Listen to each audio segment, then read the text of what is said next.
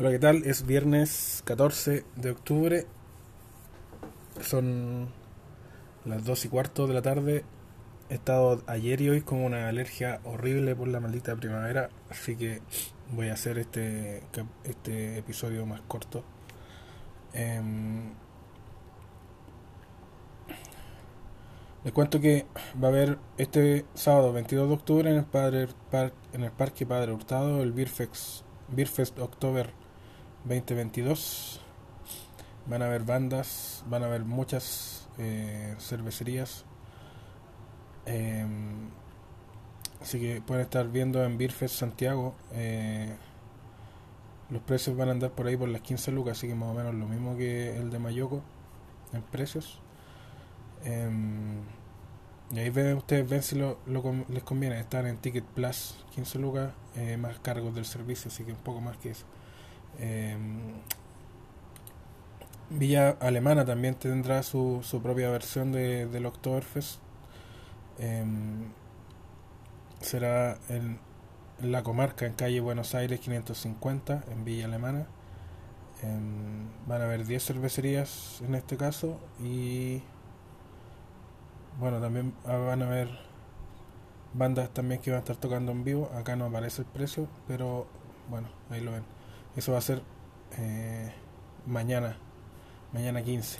Mañana 15 también en la SOT, en la cervecería SOT que está cerca de Mayoco, va a haber, también va a tener su propia versión del SOT, o algo así.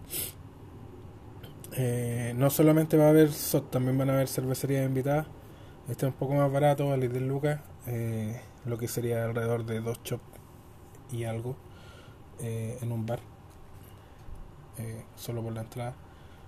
Así que ahí vean en sot.cl, cervecería sot.cl creo que era la página. Y les cuento sobre mi cerveza, por fin. Disculpen la voz, estoy todavía tengo la lordadina ya no me hace ningún efecto. Eh, creo que hasta ahora ha sido un, bueno, falta todavía la gasificación en botella, pero eh, probé, lo probé al momento de envasar hice las pruebas con el, refractómetro, me dio un total de 11 grados de, porcentaje de alcohol, que es bastante, es mucho la verdad.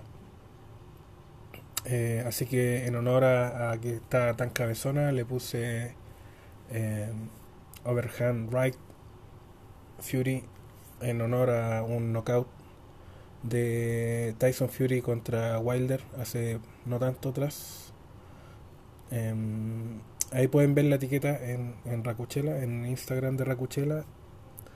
Eh, la próxima semana va a estar ya lista para beber. Eh, falta todavía que se, como dije, que se carbonate y que junte gas. Em, me gustó bastante. Creo que el filtro de agua que le compré, ese que va por abajo de la llave, eh, hizo toda la diferencia. Es un filtro de dos etapas que aparte de, ser muy bueno por, los resultados que me está dando, por lo menos en esta prueba, eh, es rápido también, eh, eh, según la caja son 4 litros por minuto y se nota al momento de hacer la cerveza, al, llenar la olla y todo, se nota la agilidad, no estar esperando tanto en llenar cada litro de agua.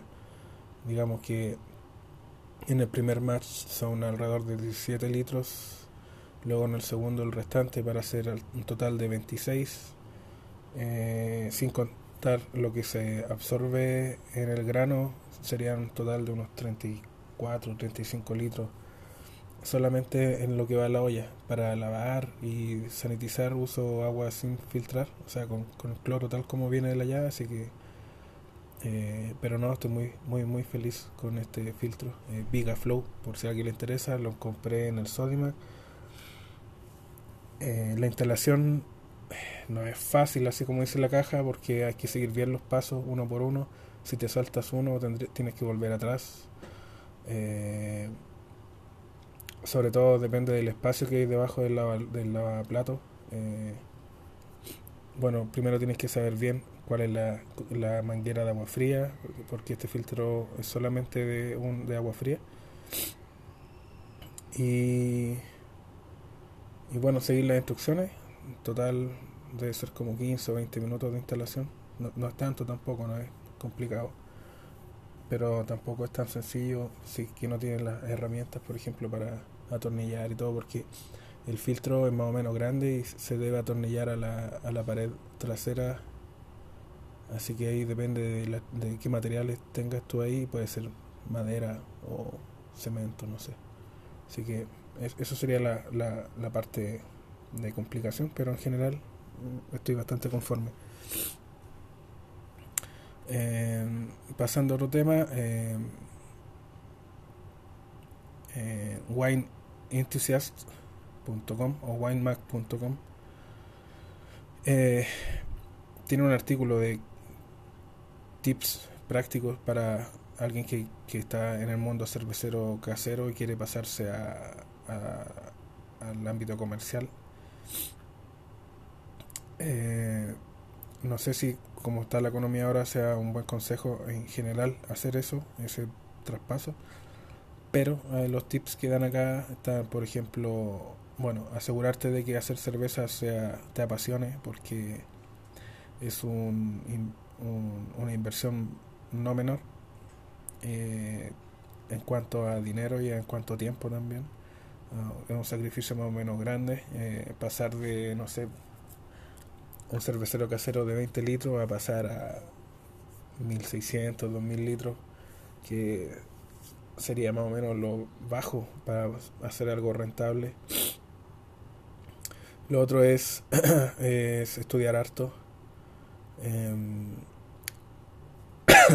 no solo hacer distintas variedades de cerveza o, o, todas las técnicas de cerveza, todas las técnicas cerveceras que puede haber o, o el aspecto técnico, sino que también el, el aspecto comercial de levantar un negocio, ya sea en el ámbito legal, toda la burocracia que hay que llenar cada vez que, sobre todo en, en países como Latinoamérica, donde para ser emprendedor tienes que es como jugar en modo difícil.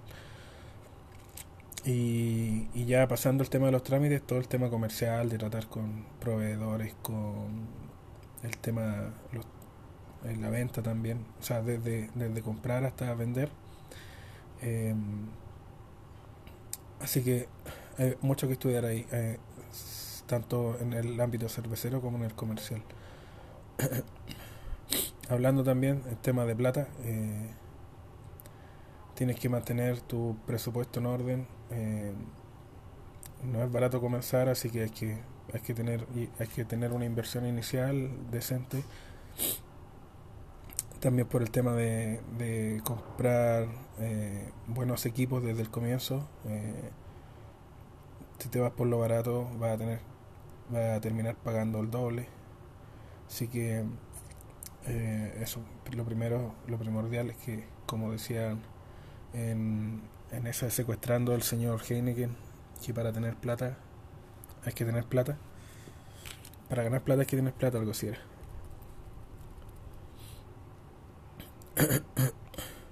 Lo otro es tener apoyo de tu gente tu familia tus amigos eh, que entiendan que este tema te gusta y que pueden sentirse un poco de lado quizás porque se, se este cuando uno comienza un negocio eh, es demandante en cuánto tiempo así que pueden sentirse que lo estás dejando de lado pero eh, yo agregaría ahí también el tema de que hacer cerveza no es regalar cerveza eh, cuando, cuando empiezas con un negocio no puedes eh, regalar todo porque necesitas que te retorne la inversión eh, quizá ahí no, apare, no falte el, el amigo aprovechado o, alguien que te saque en cara de, en la sangre, aunque sea un primo que no ves nunca en la vida. De todo ahí en la tierra, así que eso le agregaría yo a lo que menciona este artículo. Lo otro es contratar eh, gente decente, eh, gente capaz. Eh, esto es muy importante eh, necesitas que desde el comienzo la cosa ande bien, así que tener contratar a gente por solamente por favores, por cumplir. Ya hablamos delante con amigos y familia. es importante que en, encontrar esa gente capaz, eh, más allá de otras otros factores que son más son irrelevantes o incluso pueden hacer pueden ser un obstáculo para avanzar. Y el último tip que dan es no, no rendirse, las cosas son difíciles. Eh, hay que empezar por, por algo pequeño quizás, o por o tener todos los pasos más o menos eh, planificados. Y bueno, siempre van a aparecer obstáculos en el camino y como dicen los estoicos, que el obstáculo es el camino, así que eso. Así que si aun cuando esta economía está más o menos complicada, te tinca pasarte al lado comercial de, después, en vez de seguir con, con hobby. Y, una cosa más que no está acá, eh, puede ser también relativo al primer punto de que sea una pasión.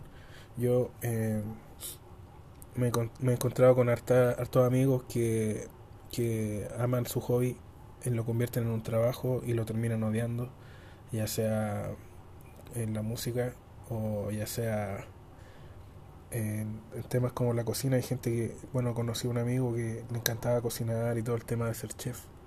Y cuando trabajó realmente, porque su tema era, por ejemplo, cocinar para un evento, eh, pero trabajar después en una cocina eh, de un restaurante con, con todo el estrés que involucra, todas las veces que se cortó, que se quemó, el estrés de, de tener un espacio limitado, una cocina eh, con mucha gente eh, y todos están apurados haciendo lo que tienen que hacer para, para cumplir con horarios.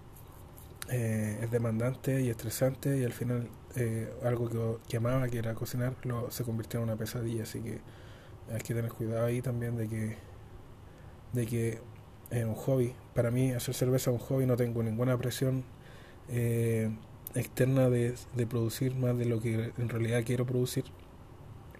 Ya saben los que me escuchan de antes que estuve un tiempo sin hacer mucho por, porque eh, mini cervecería se cambió, que era mi proveedor habitual y es más o menos complicado eh, conseguir insumos, así que eh, esta, la producción de este año ha sido bastante baja comparada con años anteriores, y, pero en realidad no, eh, no, no tengo la presión de que esto me mantenga, sino que es solamente un hobby. Entonces, claro, para ser un hobby puede ser algo que te guste mucho y puede ser que mm, no te guste tanto si lo conviertes en un trabajo porque al final dependes de él y te, finalmente va a ser una puede ser eh, una fuente de estrés así que eso eh, ya no hablo más mi voz está cada vez peor Así que los dejo hasta la próxima. Cuídense, eh, cuídense mucho, hacerlo bien y eh, disfruten el fin de semana. Chao.